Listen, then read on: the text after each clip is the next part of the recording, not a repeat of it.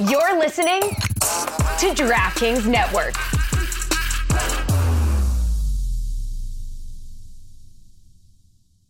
Football's back, and Whole Foods Market has everything you need for a delicious tailgate or watch party. Level up your game day hosting with marinated chicken wings, chicken sausages, hot dogs, and more. Headed to a friend's house? On the way, grab crowd pleasing snacks from Whole Foods Market, like late July tortilla chips and Primal Kitchen queso dip. And don't forget the beer. Very important. Just check out that local selection. Elevate game day with Whole Foods Market. Must be 21 plus. Please drink responsibly. I respect his commitment to the bit, but it's kind of like Bruce Boudreau is Taylor Swift. But and is it a bit?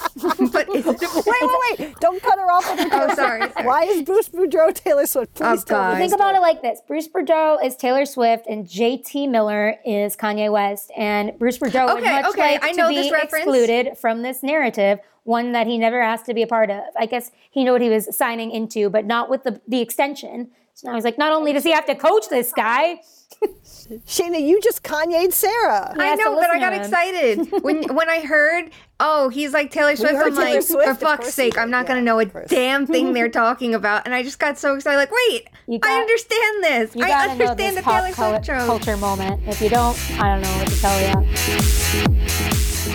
Hey, everybody, welcome back to the Too Many Men podcast in 2023.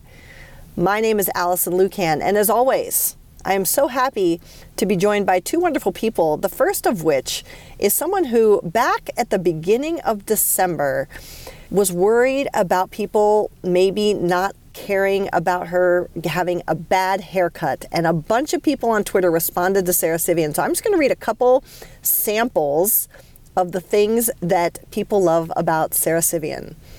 Kelly says, You are legit one of the people who combines funny and smart in the best way ever.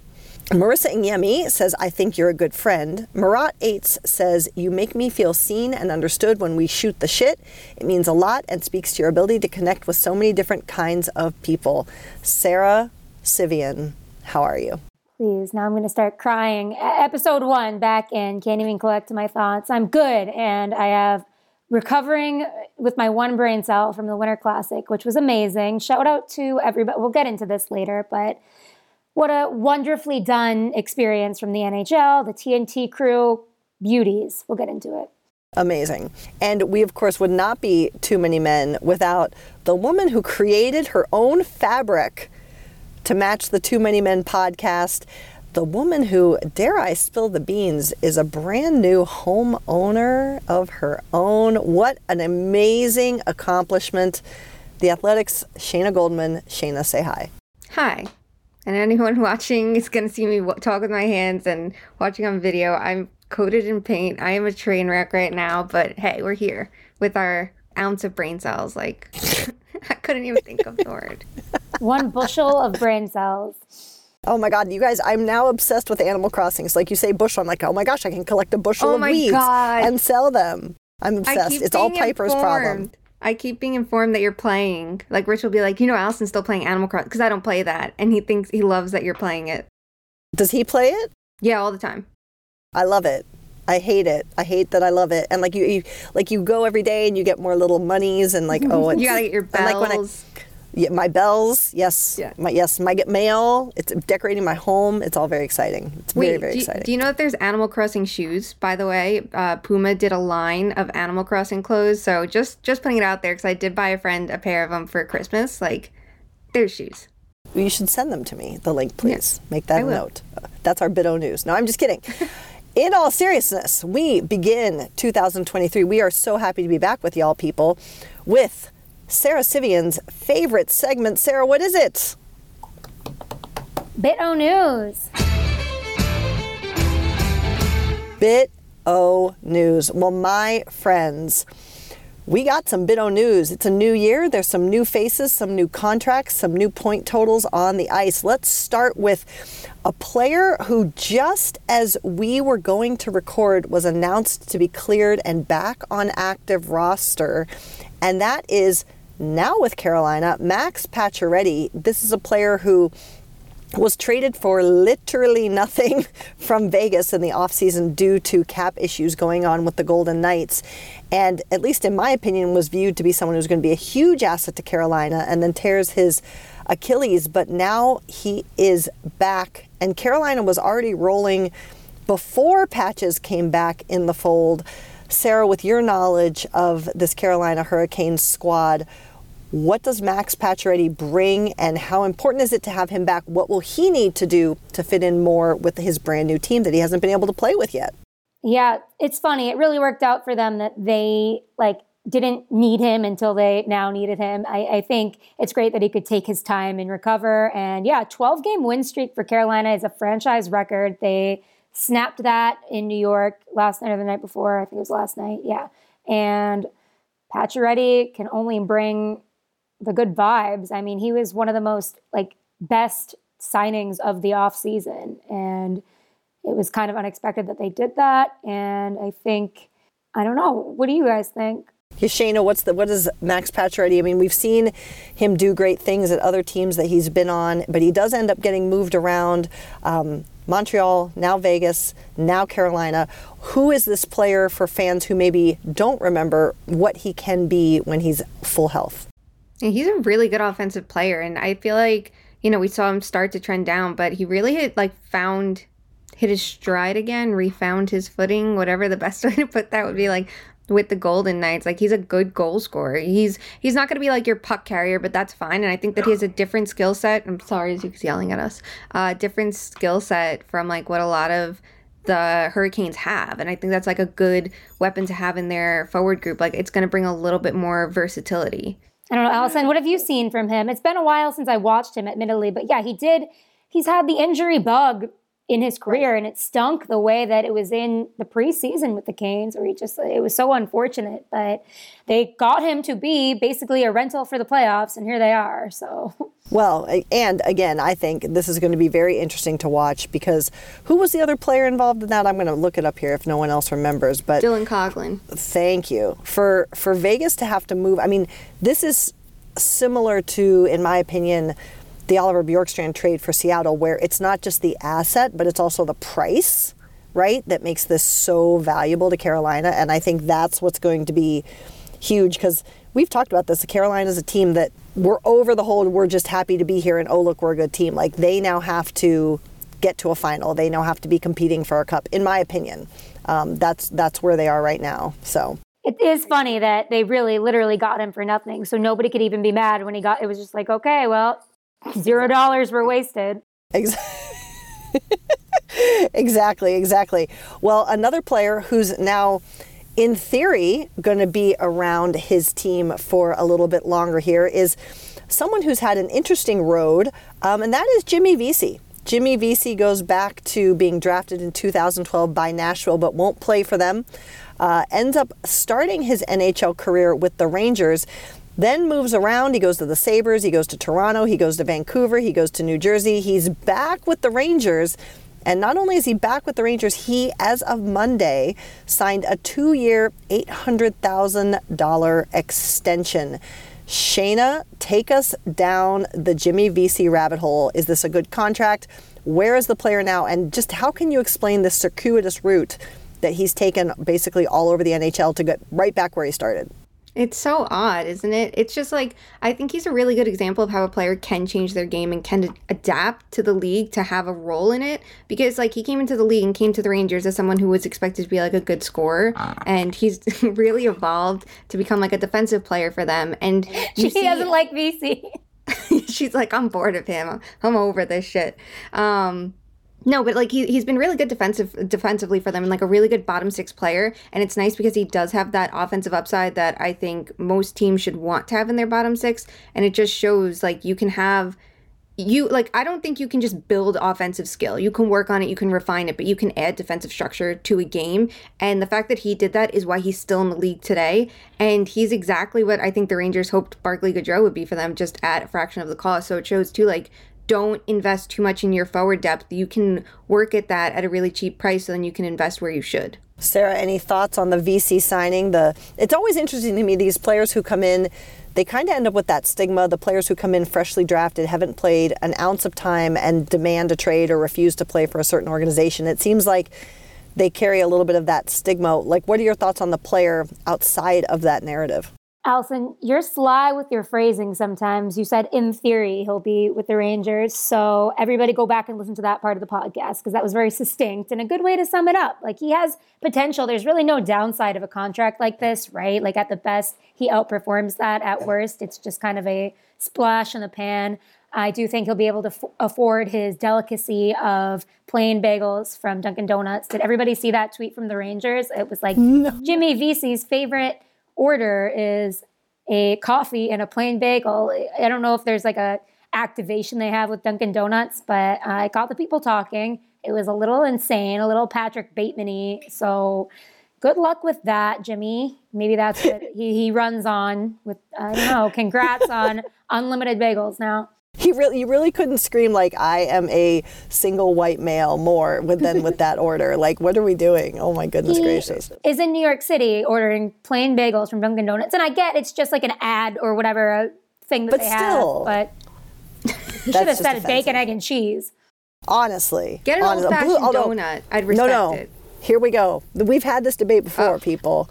Dunkin' Donuts makes the best blueberry yes. donut closely followed by the apple fritter. So not only am I annoyed that this man is living in New York and ordering a bagel from Dunkin' Donuts, there are far superior products at a place called Dunkin' Donuts. Can I add? I agree with you. The apple fritter from there is elite. Like, let the record show, blueberry donuts, elite. My favorite from Dunkin', absolutely. And if you really want to be bland, get an old fashioned with your coffee because I understand if you're saying, like I like the blueberry donut. I don't want it with coffee. I want it separate because my coffee tastes a little more bitter. But like an old fashioned, you can have with coffee. You can dip it. You can have it later. It'll get crunchy. Like perfection. There's no no notes for it. Like at least get that. If, even if you want to be plain, you really don't want to have fun with your donuts. You like the classics. By all means, no a a bagel. I'm sorry. I'll I'll drive the extra block to get a fucking bagel. I'll walk. I'll walk with cinder blocks on my feet. I'm not getting a fucking bagel from Dunkin' Donuts. Oh my Sarah, god, your thoughts so elitist, on the great like, on the great bagel donut debate of 2023. this could be a conspiracy theory of mine. I'm I guess I, am not into this, but I have been on this podcast about the Britney stuff and everything and Drake. But Jimmy Vesey, this was before he signed his extension. Maybe he was trying to make everybody feel bad for him. Like, okay, all I can afford right now is a plain bagel, no cream cheese, no butter, not even toasted from Dunkin' Donuts. So please fund me. Do we know it wasn't even toasted? Because now I have even more issues. If that's where that's like getting like you know, like the grocery store bagels, like it's the end of the day. Oh, here's a dollar the, bag. Yeah, the, they're in the bag. Oh, yeah. they're like bread. They're like yeah. like they're sponges. Like, you squeeze them. No, no. Yeah, no, if no. I'm if I'm that desperate, like I'm at the food store, it's like eight o'clock, and it's like fuck the it, you're getting store. rolls. What's a food store? I go to the food store. I don't like grocery, store. It's the food store. we food you shop. know we usually call them by name because there's so many different food stores around here. So each one has like a different. They're none of them are their real names, but the food store. If I'm going food shopping and I'm desperate, I don't mind the dollar bag of rolls, but the bagels, you can't eat them plain. You gotta like almost burn them to a crisp so they're good. Like you can't not toast it. I know. And honestly, I can't confirm, but there was a visual and it just had this plain bagel, like comically large. So that's very sad. This is so this is the most depressing thing I've ever heard. All right. Well, g- congrats to you, Jimmy Vesey. Please learn to eat better food. I mean, my goodness gracious. If it's called donuts, probably their specialty is donuts. Let's start there. Um, Even get a munchkin. Uh, uh, oh, we do love a munchkin. We, we do love, love a munchkin. munchkins. Love we the do. variety the option. I, they're yeah, so and, and, then you can have variety, like just in little bites, mm-hmm. and not feel guilty about eating like eight donuts. Um, in in in other kind of good but also poignant news, we're still in bit of news, people. Who's to, who knew? Um, but Tage Thompson just continues to go off. Uh, he had a f- Tage. Tajay Thompson. How am I supposed to say the last Tajay Thompson. I'm getting messages from people when they corrected me. They're like, Tajay. And I'm like, yes, people, thank you. Tajay, yes. Okay. Our favorite we French know player. His, yes. uh, goes off uh, Sun, excuse me, what day is today? What did we decide? Wednesday? It's, it's, Tuesday, Tuesday uh, against the Washington Capitals, a four-point night, a hat trick, and an assist. Um, and that's really cool for the player. We'll talk about that, but I also want to talk about um, just the poignancy of this coming um, a series of threes, his game winning goal, his hat trick goal, which was the third goal of the night for him, uh, came in the wake of the obviously very severe injury to Damar Hamlin of the Buffalo Bills. And that has really impacted the Buffalo sports community. And so for Tage to get three goals in three on three overtime uh, with the game winner at minute three. Um, there was some nice emotional connection there for fans who are all really feeling that injury. So let's talk about it, Sarah. First, just the player, but then also, you know, this is why we follow sports, is also for the stories. And this one isn't necessarily a, a happy story, but it's it's touching and it connects a community that's really feeling some loss right now. So, what did you think about that game? Yeah, the list goes on with the um, not coincidences. I don't want to say that because I do think it was meaningful and there's magic in sports like that. I think it was his third hat trick of the season too, and a few other threes there. It was the third of January. So oh, we'll get into that after. Tage is making a name for what is he? The second highest scoring player in the league right now in terms of goals, yep. other than McDavid. So he he I don't want to say he came out of nowhere, but as much as he could this is like a huge breakout season and i'm starting to wonder where his ceiling is right? It's really exciting. It's not even just even his assist last two nights ago if you're listening to this podcast now so we're a little rusty we're, we're getting back at it. But his spinorama pass was so exciting. He's pacing this team. I don't want to say Eichel wasn't the superstar that the sabres needed but it was really time to move on. He didn't want to be there anymore. Tage clearly does. Somebody else needed to step up and be the guy that they could kind of believe in, even when it's an up and down season. I now they're going to be competing for a wild card spot in the playoffs, I believe. So it's a it's a hopeful thing for Sabres fans. And oh my God, people in Buffalo have been through so much this year been multiple events eh, on and off sports and oh my god i just send my thoughts and prayers to everybody involved like legitimately and it does i mean i'm keeping up with all the reports and it looks like there's some positive news so everybody just keep praying and thinking of buffalo and it is it, these moments in sports remind you that this is why we watch, like you said. It kind of brings everybody together and allows us to have these moments of unity with in solidarity with people that might need us. Shayna, êtes-vous ve Tage? Well, Sarah, that was really well said. Everything was like, it, you know, it's been a tough road for Buffalo lately. And I do feel like which maybe no one expected. Like the Sabres have been the bright spot in like so many different ways. Like they're exciting, they're fun. And like I love that Tage is going. Last year's breakout, that that's me. That's who I am. That's not the I'll, this is the only way I refer to him. Um, this is like this is it. Like this is who I am, and I'm a superstar. And like in the year 2022, he had the most goals above expected for his uh, wrist and snapshot goals. And you know, like sometimes he didn't get as close to the net, but like the things that we can't track, the pre-shot movement, the passing that preceded it, or the way like his finesse in the play is definitely why he scores so much above expected. And then you look at like the snap that he gets in his shot and things like that. Um, I started digging through and watching like all of his goals from the last year for this story to kind of see like what makes it so special. And you just see the repeatability of it because of the skill that he has and the versatility in his skill set. And I think it was really on display. You know, the goal, his second his first goal against the Capitals was a one timer. It was a slap shot from the circle. I think he had four all of last year, and he has seven so far this season. You know, it's, it's a different weapon that they're unlocking, and they're they're seeing different ways to use him. And I, I give a lot of credit to Don Granato too. It looks like he's doing such a good job with the Sabres to maximize everyone's skill set, and you know, it's helping other players have good seasons. Like Jeff Skinner completely turned his game around under Granato, and he's playing so well on that line. So I'm here for it. I really want to see what they do this year because they they could potentially knock out a team like Florida. Like who would see that coming? I did. Obviously, um, no. Then we'll we'll leave my mojo out of it. No, I'm just kidding. Um, but uh, yeah, go Tage. Um, we do uh, wish well for Buffalo. Um, but I, I think that was a pretty cool moment. And people probably all saw on social media too how all the Sabres players wore three t shirts, um, giving that shout out to their fellow Buffalo sportsmen. So, um, Go Tajay, go Buffalo, Go Buff a Slug. We're all here for it. Um, we start now to take more and more negative turns on our Bit O News. Um, we're going to get, as, as Sarah said, more into the Winter Classic in a second. She was there covering them as she always does with A plus top notch work.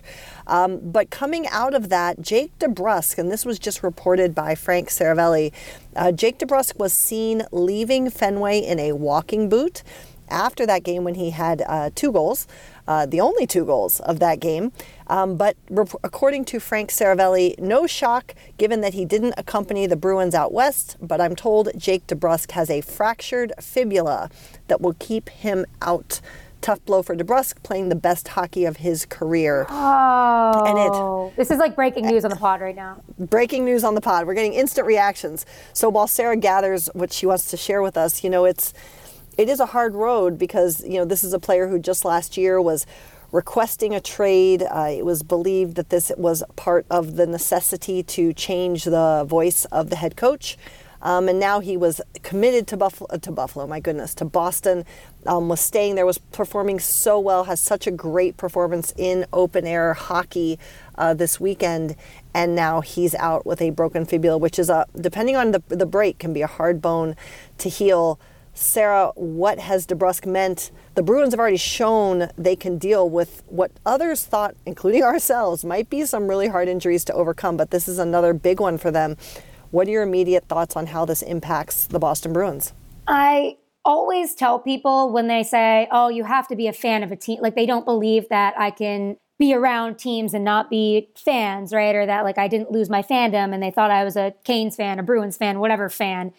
That's not the case. I always tell them I'm fans of players that I meet that turn out to be good people or are inspiring in some way, and then I can't help myself but root for them. Jake DeBrusk is maybe number one on that list. I've we've been through a lot in our careers together. It's funny because the last time he scored two goals in, the, in an iconic event, I was there. It was the um, one of the games versus Toronto, and it was kind of his coming. How does it affect the leaves? Yeah, yeah. How does it affect Sarah. the Leaves? He just- oh, Beautiful. he shows up, terrorizes the leaves, and so leaves. smooth. Yeah, he just he puts such a forecheck and effort into every shift and just has this rare ability to put so much effort in but to have so much skill and you saw this on the play in which I'm assuming he fractured his leg which was right before his second goal he went down because of friendly fire with Matt Grzelcyk and got right back up and put the puck in the net as he does go he's always in front in that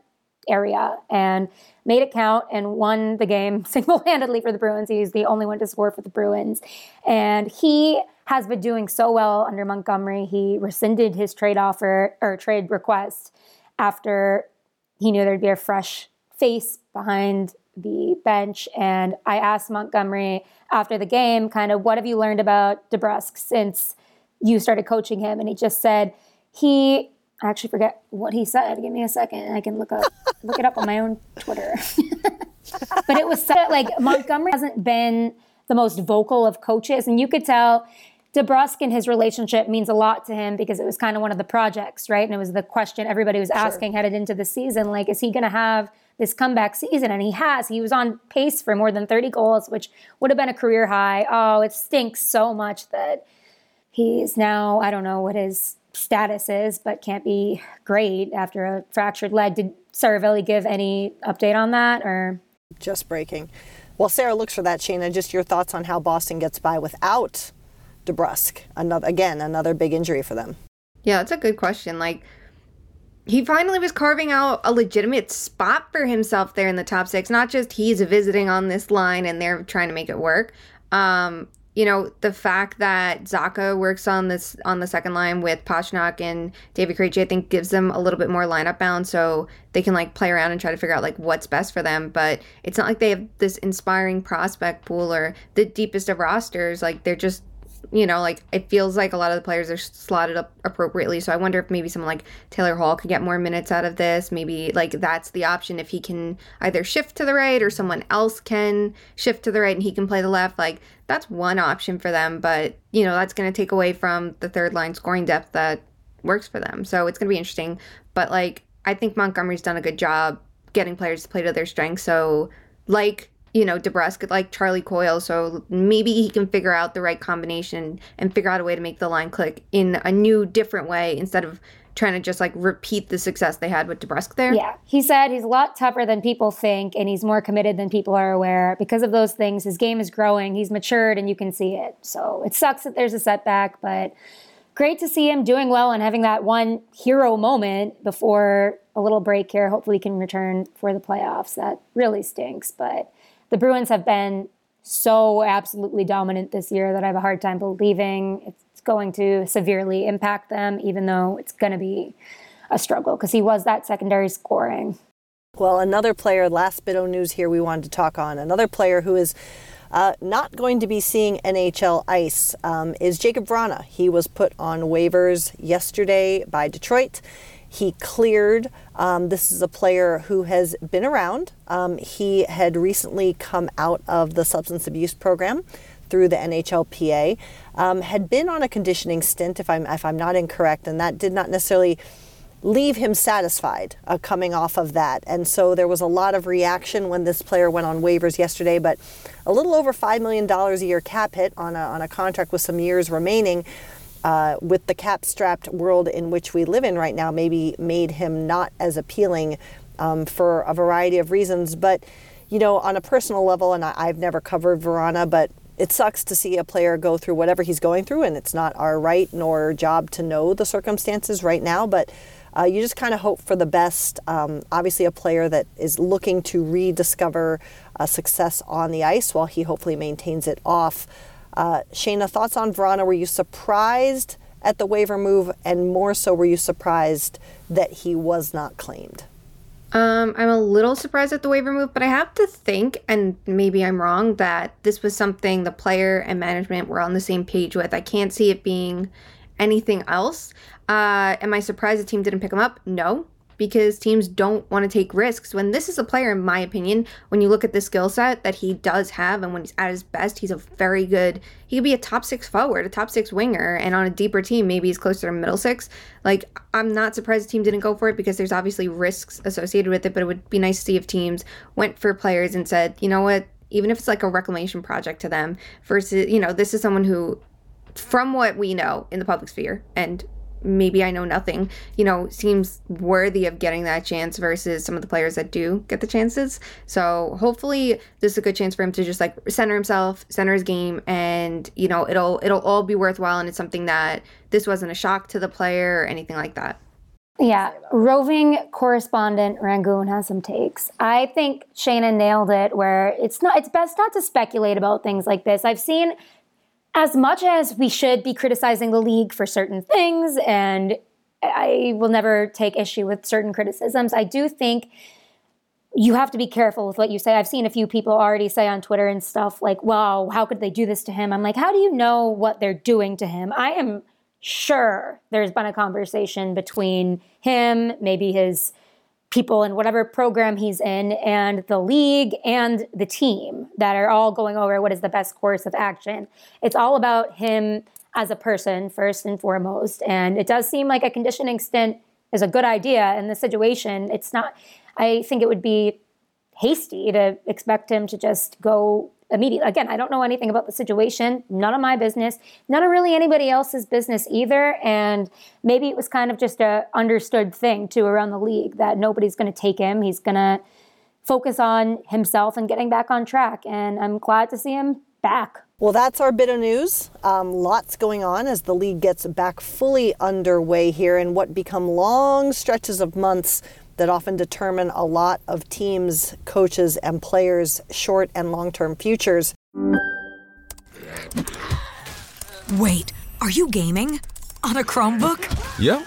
It's got a high res 120Hz display, plus this killer RGB keyboard. And I can access thousands of games anytime, anywhere. Stop playing. What? Get out of here. Huh?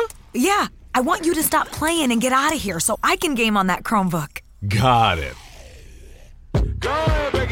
Discover the ultimate cloud gaming machine, a new kind of Chromebook. This episode is brought to you by Chevrolet. Now's your chance to support a team with real grit. the Chevy ZR2 family of off road trucks. The first ever Silverado HD ZR2 joins the all new Colorado ZR2 and the Silverado ZR2 for a commanding lineup of off road ready trucks, equipped to take on anything this season throws their way. Visit Chevy.com to learn more.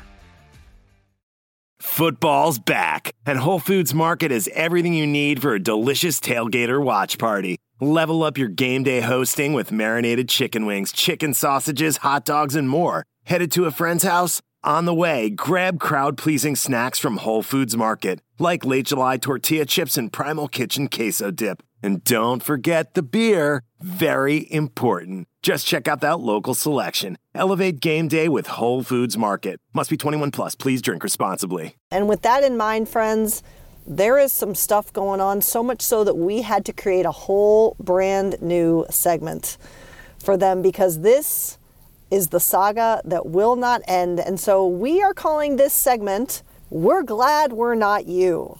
And this episode's entrance, my goodness, friends, it's the Vancouver Canucks. I mean, we have talked about this team time and time again. You don't know what they are. Bruce Boudreau is getting fired, then he's not getting fired, then they're winning, then they're never going to win again. No one seems to know what to make of them. There's players who want out, there's players who are troublemakers. Last night, and again, that would have been Tuesday, we're recording here on Wednesday, the Canucks fall to the New York Islanders. It is their third loss in a row, and it is their fourth loss in their last 10 games. What spurs us to create this category for them is a couple things. First, JT Miller, we're sure you've all heard about him. His quote coming out saying, I'd like to say my lack of production is a compliment to me not cheating the game and playing the right way. I'm personally going to use that whenever I have a bad day at work going forward. And then also after the game last night, Bruce Boudreau came out and said, I can't go out and make them want to block shots. And if you look at the totals from the game, um, I'm quoting Taj1944 on Twitter, uh, the screenshot showing that in terms of giveaways, Vancouver had 13, the Islanders had three. And in terms of block shots, the Islanders had 18, the Canucks had three. Um, I personally am not usually a person that uses block shots as a meaningful metric, but my goodness, friends, this is a coach separating himself from the team um, publicly with his words and also calling them out. You've got other players saying it's fine not to score because it's actually a good thing. We're living in the upside down. Shayna, why are we glad we are not the Vancouver Canucks?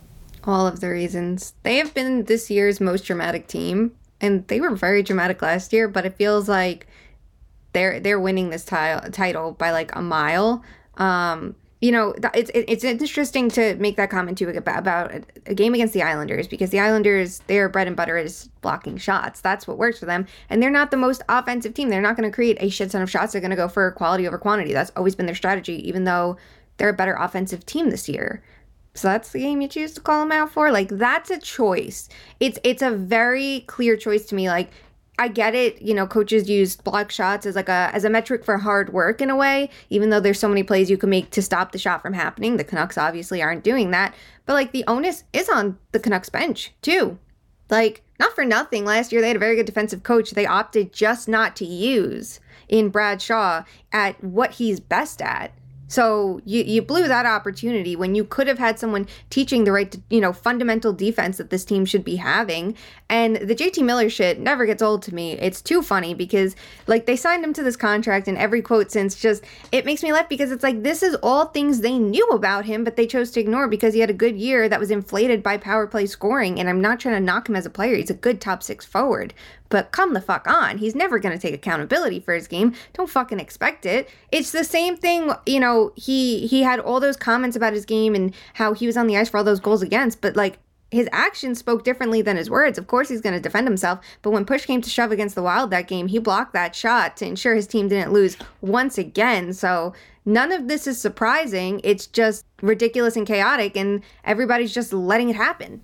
Like you could change, you, you could stop this. Wasn't JT Miller the the one who slammed the stick on the goal? On the post? Oh my god. When it was yeah, to to tell his goalie to leave the net.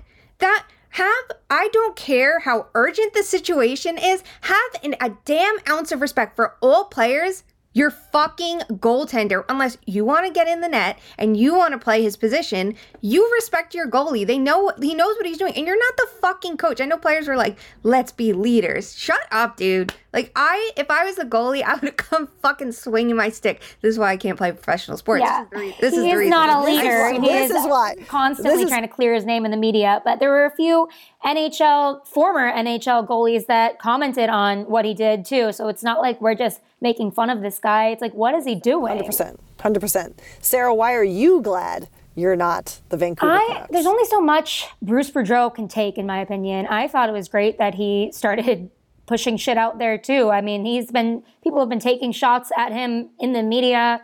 Like you, you saw uh, GMJR and a few other players just kind of hinting at things, and there's only so much he can do. So what do you expect him to say? And then you've got JT over here just kind of like saying the absolute worst things he could possibly say, and it's almost comical. I respect his commitment to the bit, but it's kind of like Bruce Boudreau is Taylor Swift. But is it a bit?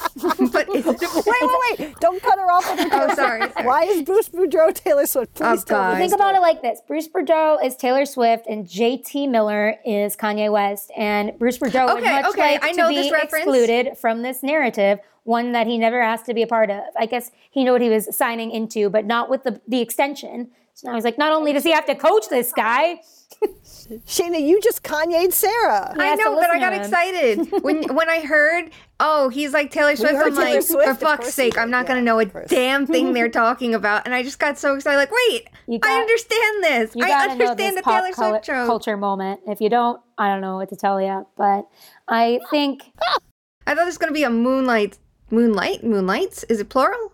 Mid, for fuck's sake, a midnight, but it, it's plural. no. Well, No, Yes. glad okay. we're not you because we just broke Shayna on Taylor Swift. Thanks to you, Vancouver. Thanks to you.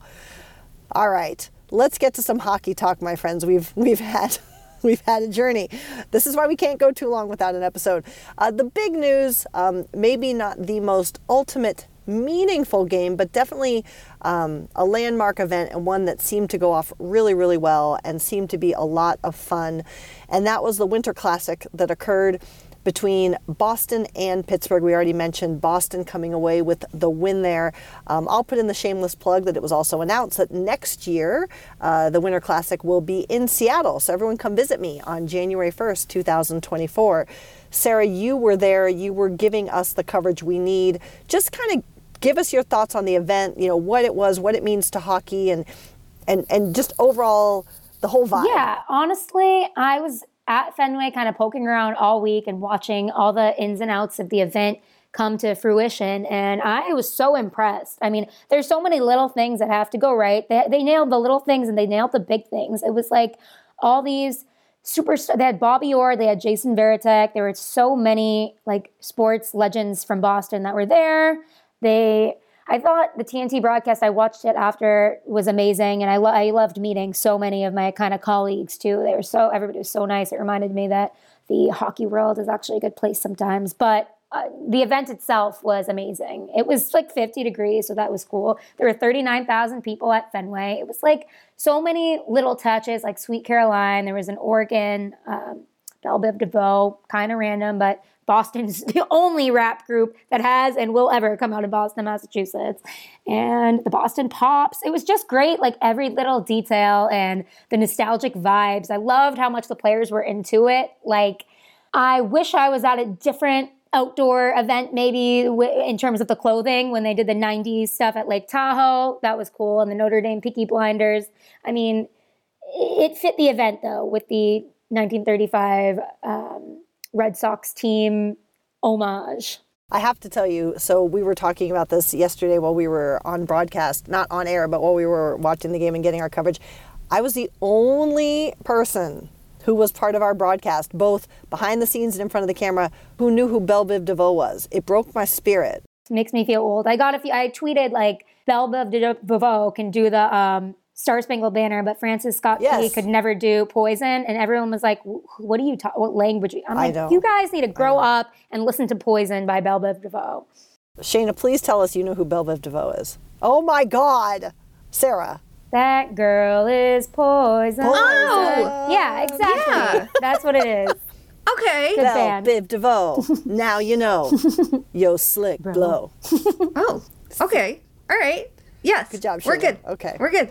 Okay, okay. Good job. That's that's plenty then from you. a 10 out of 10 event. I was impressed with the NHL, like pulling it off with no hitches. And I was a little concerned at Fenway Park, right? It's such a historic and old building, but it, they made it a really great event and special for everybody that was there. Outstanding. Well, the Winter Classic occurred. It will occur again. Please come see me. Shayna, Sarah's already been out here. You have to come. That's your laying the gauntlet again.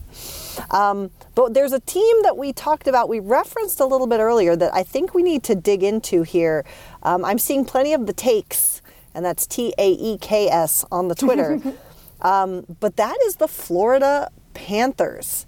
Um, we talked about Buffalo and their success, and there is a team that is not succeeding, and that is the Panthers. They have won one, but are 4 6 and 0 in their last 10. They currently sit at seventh in their division, and they are out of even the wild card race. What is wrong with the Florida Panthers, Shayna? Well, big thing is they're not finishing their chances. This is a problem on the power play. It's a problem at even strength. So that right there is an issue. The other issue is the roster construction. I think Ekblad misses Weegar more than like any of us know. Uh, his game is hurting a lot, and obviously having Forsling is like a good partner to have and a good person to have on like your top pair. But that should be your second pair defenseman if you want to be a contender. And they just don't have that strength throughout the lineup, and the goaltending's not perfect either. So it's just a ton of flaws. And I just I honestly think that there's like some misusage. Like I think Carter Verhaeghe should be playing more and getting power play time. And I think that they have a strength. It's this fast rush game. I understand they lost in the playoffs, but it's not because they didn't play that because of that game. It's because they didn't play that game. And I feel like they should be working to lean into that and perfect that and build a roster and defensemen that can keep up with that and let that be like their calling card. And then you add more dimension to it instead of getting away from it because I feel like that's what they've done a little too much this year. And that's what's hurting them when at their core, they should just be leaning into it at this point. Like that's where you had your success in the regular season last year figure out where it went wrong and how you can be better at it and more consistent with it instead of changing it. I just don't love a lot of the coaching decisions, but I'm not really surprised because I didn't have faith in Paul Maurice in the first place. And yes, I'm biased going, yeah, I'm right in my, you know, I'm right in my prediction, but like, hello, results right there. Sarah, do you have thoughts on why the Panthers currently sit eight points out of a wild card spot with a minus five goal differential on the season? There are a few injuries. I'll give them that. I mean, Hornqvist, I don't think anybody expected him to be like the number one player. I know Duclair is out, and he's actually a pretty good player. Ekblad, is he back? Yes. I guess he was out for a while. He didn't he get a hat trick on his? Good for him. Um, here we still are. uh, there's a lot of people out. I'll give them that. I also think they just can't score. That's been a problem. They aren't. I think it's a little concerning that their defense hasn't been that bad, and then it's like the lack of scoring because now that's just not. I don't. I don't know. I don't know. Allison, help me out. Yeah, I mean, I don't. It's funny. They, uh, I've watched them in person twice. Once in Seattle and once in Florida, and it's kind of like I, I would, if I have the time, Shayna Here, here's your story idea. Add to the list. I, it's. I feel like they need to be watched more because I feel like this is a situation where the numbers aren't actually pointing us to the problems. Yeah. Yeah. Um, they don't look like they, they, particularly at home. I wasn't impressed and I particularly also didn't like I feel like when you're a, a winning team those really bad mistakes those really bad hits or those um, undisciplined penalties those rarely happen right because even if you have a bad game you still know who you are and you still have the confidence in who you are and they had a couple of those in the game against uh, Seattle, notably, if we all remember the big hit on Justin Schultz, um, which I thought should have been suspendable, but that's just me. Um, so yeah, I feel like there's something systemic going on. I like Yes. Shayna's conversation about deployment, but it's the team isn't clicking right now, and I think the the problem they're having is again, you know, it's my experience that always January and February, January and February is the hardest hockey, no matter where you are, because you're just stuck in the doldrums of winter and they're already hurting and I don't I don't know that they can get back into it. And they've already lost their first round pick for this coming year too. So for for you know That's the killer. They the invested ultimate so the much in this ultimate year. defender Ben Chiarot, which is you know exactly what you needed last year, but here we are. Let me so. say it was Barkov who returned and got a hat trick, the fastest hat trick in Panthers history. I don't know why that. It's like obviously a, a, one of the best players of our generation. I don't know why I forgot that. Respect to Barkov, but anyway, you're absolutely right. Where it's just kind of not one. That's why I'm kind of sitting here like, what is wrong with the Panthers? I'm kind of questioning it. I don't know. There's a, there's a bunch of little things that are just making it not click, and they're kind of digging themselves into this hole that as the days go on, it's harder and harder to climb out of. And oh, I did not love the Paul hire, and I know there's more than that. But in these situations where it seems like there's several things just not correctly firing off, you do have to look to the coach. Yeah. Yeah, And it's yeah. over a longer it, this isn't oh, it's a 5 game losing streak or anything like that. Like this is from day 1 where like, hmm, Florida Panthers like, all right, they look a little different. Then you go like, mm, a little disappointing there. And now you're to the point like it's concerning. The rest of the the rest of the league is moving on without him and it was the Metro teams because if say the Devils or the Islanders made it, you already knew two teams are falling out from last year's mix. Now you have Atlantic teams pushing for it. You have Buffalo ahead of schedule. You have Detroit. Whether or not they'll stick there, who's to say? You have Ottawa, who is legitimately, we've been talking about, look how much they're struggling. Look how far behind they are right now. They're ahead in points. And the fact that the Panthers have 39 games played at the time of this recording, while Buffalo's at 36 and Detroit's at 35, like, that's a legitimate problem. So they're going to have to most likely, I, I can't even say push into the Atlantic Division to make it because they're not just fighting Metro teams now, they're fighting their own division, teams that they should be far ahead of. not to belabor the point too much, but I just also think it's interesting that Maurice left the Jets because he felt that they needed a change of voice. they new got that change yeah. of voice, and it's been really successful. So I think it's a really bad call. It's not his fault he got a job and took it, but I think it's a bad call and a red flag for a GM if you're looking at this situation and saying, "Oh, this guy like wasn't the voice this really good team needed," and he's acknowledging that. Let me go hire him. Like I just thought that was not really a great move, even from the outside. And Lord knows, there's probably more information on the inside. Well, and I, to that, I think I would say, and I am not there. This is just me going back to my consulting days. Is that you know, as we were just talking about, I I wonder about what work can be done to improve the culture of the room and the organization because you do have a change in leadership, and we've we've talked ad nauseum about that the last coach wasn't necessarily ready to lead a team to the Stanley Cup, but then was gotten rid of in what I would suggest was an unceremonious fashion. Um, so the room has gone through change. This is a room that, while there has been some change, had to fight to keep Keith Yandle in the lineup when he was potentially going to be pulled out and have his Iron Man streak broken. And there's just some.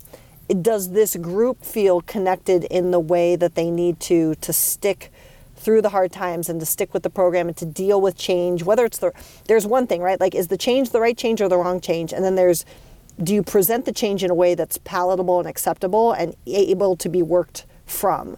And I feel like both of those elements are maybe not where they need to be right now. And I'm not pointing fingers because that's really hard to do. So I and I was not there, so I don't know how it's all gone down, like Sarah said. But it just feels like this is again why I say what Colorado did last year is so impressive. It wasn't like there was some like we went big on defense or this or that or the other. They just built something the right way. And that's really freaking hard to do. You can argue too. Tampa did like their core was their 100%. core. They 100%. made moves and they were yes they they added bigger pieces along the way, but it was like Ryan McDonagh to be a part of the team for a while to trade all this for that. You know, like they weren't just saying we're only going splashy at the deadline, and when they did, it was the Colemans, the Goodrows, the Hagels. You build your core, you complement elsewhere. That's how you're supposed to do it. And Florida did feel like they kind of went opposite that at the deadline last year, and they're paying for it. Um, two things though that stuck out to me from what you said, like we're talking about the coach who wasn't fit to to be the head coach, Brunette. Even if you think that's true, and I absolutely do, I've made that clear a hundred times. He was very good with their power play. He was good with the forward group. They brought someone in to handle that, and now they're having problems. So did they make the right hire from an assistant perspective? Like, we never highlight the importance of assistant coaches enough. It's not just on the head coach, but it does feel like there's a disconnect from both. Second of all, why haven't they tried going to a strip club? That's what I want to know. That's what they needed in the playoffs the last curse. year. Maybe There they it went, is. it didn't There it work for us in the playoffs. So, what are we going to do this year that's different? It's not a strip club. That's not the answer. Maybe they should go to like, I don't know, like Fun Zone. The synagogue. Church. I'm going. They should go go karting and play Shayna, this bumper is, cars. this is this is the analysis we need. Thank you. Thank You're you. That welcome. was- that Never was- forget. the coach didn't even know that they went and they, he denied it. See, this was the problem. This was the disconnect. If he just went, yes, they went to blow off some steam together. It was a team activity. Everything worked. It's fine. They would have won the goddamn game. They didn't because the coach was like, no, they didn't do that because there's a disconnect. He didn't know he wasn't invited. They need a coach who's going to go to the strip club with them or a coach who's going to come up with better ideas than a strip club because it's apparently cursed and going to get them eliminated. You're welcome for the analysis. I have nowhere to go to from that except to how we end every episode. and that is our favorite game. Fuck Marry Kill. Are we ready to play? Yes, Sarah sounds excited. So, Sarah, you get to go first. Are you ready? Here we go. Uh, in the spirit of the season, a topic that we've successfully been able to avoid, I'm sure we'll break it down in our next episode. Uh, the World Championships, the World Juniors are going on, excuse me, um, for the men because they don't have them for women. Uh, but let's take a look at some of the youth based, excuse me, international based tournaments that we know we do have at different age levels. Sarah, fuck Marry Kill, the World Championship, the World Juniors, the U18s. Go. Killing the U18s because I just don't care. I am fucking the World Championship because I still don't care, but it could be fun in theory. And I am marrying the World Juniors because it is fun sometimes. They shouldn't have canceled the women's though. That is that is messed up. But I it's a fun little thing around the holidays, something to do, an excuse to go out and drink. So we'll give it that. And then you get to see all horrible takes from Canadians. That's right. Always always fun. It's always the Canadians. Shayna, your turn.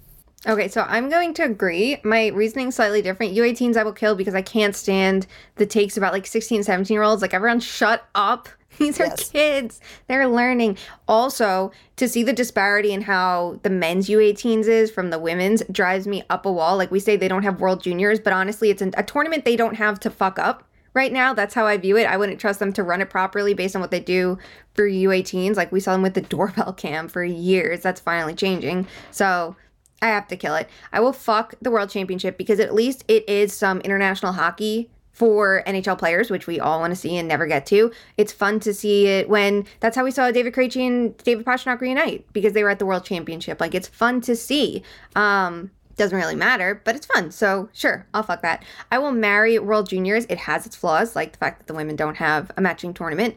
Um, but it's fun. It's a good way to learn about NHL players before they reach this level. It's like a good primer for them, especially the college level players that you learn about them. You get to understand a bit about their game and maybe they join the team in the spring. So I do think that's exciting. Uh, but the takes are terrible still because it's like we're going to judge everything we need to know about a player based on what they do in seven games. And I mean, it's a tournament that you should just have a good time and let them enjoy the experience. Perfect. I will kill the world championship because I want the Olympics to come back. I will fuck the world juniors because everyone does get so completely overblown. Uh, it's fun, it's totally fun, but the takes that come in about like obviously Connor Bedard would notwithstanding because he is truly exceptional, but like everyone decides based off four games or whatever that so and so is going to be the next great hope for your team or for the league or for whatever. And I just like we need some perspective people. And also they're these are kids and the pressure that I feel like we're putting on these players sometimes is just irrational. So uh, that's me. And then therefore I will marry the U18s. And the reason I'm marrying the U18s is because the Seattle Kraken's own Caitlin Parker is a scout for the women's U18s this year for Team USA. So I'll get the women in there even if Team USA and the international bodies don't want to. How about that? New commissioner. vote, vote, Allison. Let's go. but I ran for uh, office in high school, and my thing was uh, my last name used to be Sestina, and my thing was yes with Ses. That was Oh my a little god. Oh my god! I'm god. bringing that back. Listen, listen. I would look. I'd vote for you for commissioner. now it's you can any with day. Lou Can. How about that? oh my god! Of course you have a new one. Look, I will vote for you for commissioner any day of the week. Uh, not just because I would expect you to give me a job, because if you don't give me a job, I mean, think Well, of the I'd scrunchies I stupid. can make. Think of the scrunchies of the league. Well, what was But, it? like- um, Allison was going to be commissioner. Um, That's right, we Shayna was going to do be a this. head coach. I was going to be an agent. I took a personality That's right. test over the vacation, and I got Ari Gold. So Oh, That's perfect. There it is. That was That is perfect. Perfect. All right, friends, we'll leave you with that perfection. There is nothing more we can share with you other than we are back. 2023 promises to be a really exciting year. We've got some really cool stuff coming. We'll share a little bit more about that next week. Uh, we'll be back to two episodes a week. As always, you can follow us on social at two underscore much underscore man. OnlyFans coming soon to you as well. Uh, you can always buy our merch. We have switch cases now. Um, you can get anything that suits your little heart from drinkware to clothing to switch cases. Cups, mugs, all the good things. Check that out on our website, too many men pod.com, or the link is in our Twitter bio. Let us know what you want to talk about. Let us know what guests you want to hear. Send us your fuck, Marry Kill recommendations. And until we talk again, please go out and do something, anything to make sure hockey truly is for everyone and be good to one another. we love you. Bye.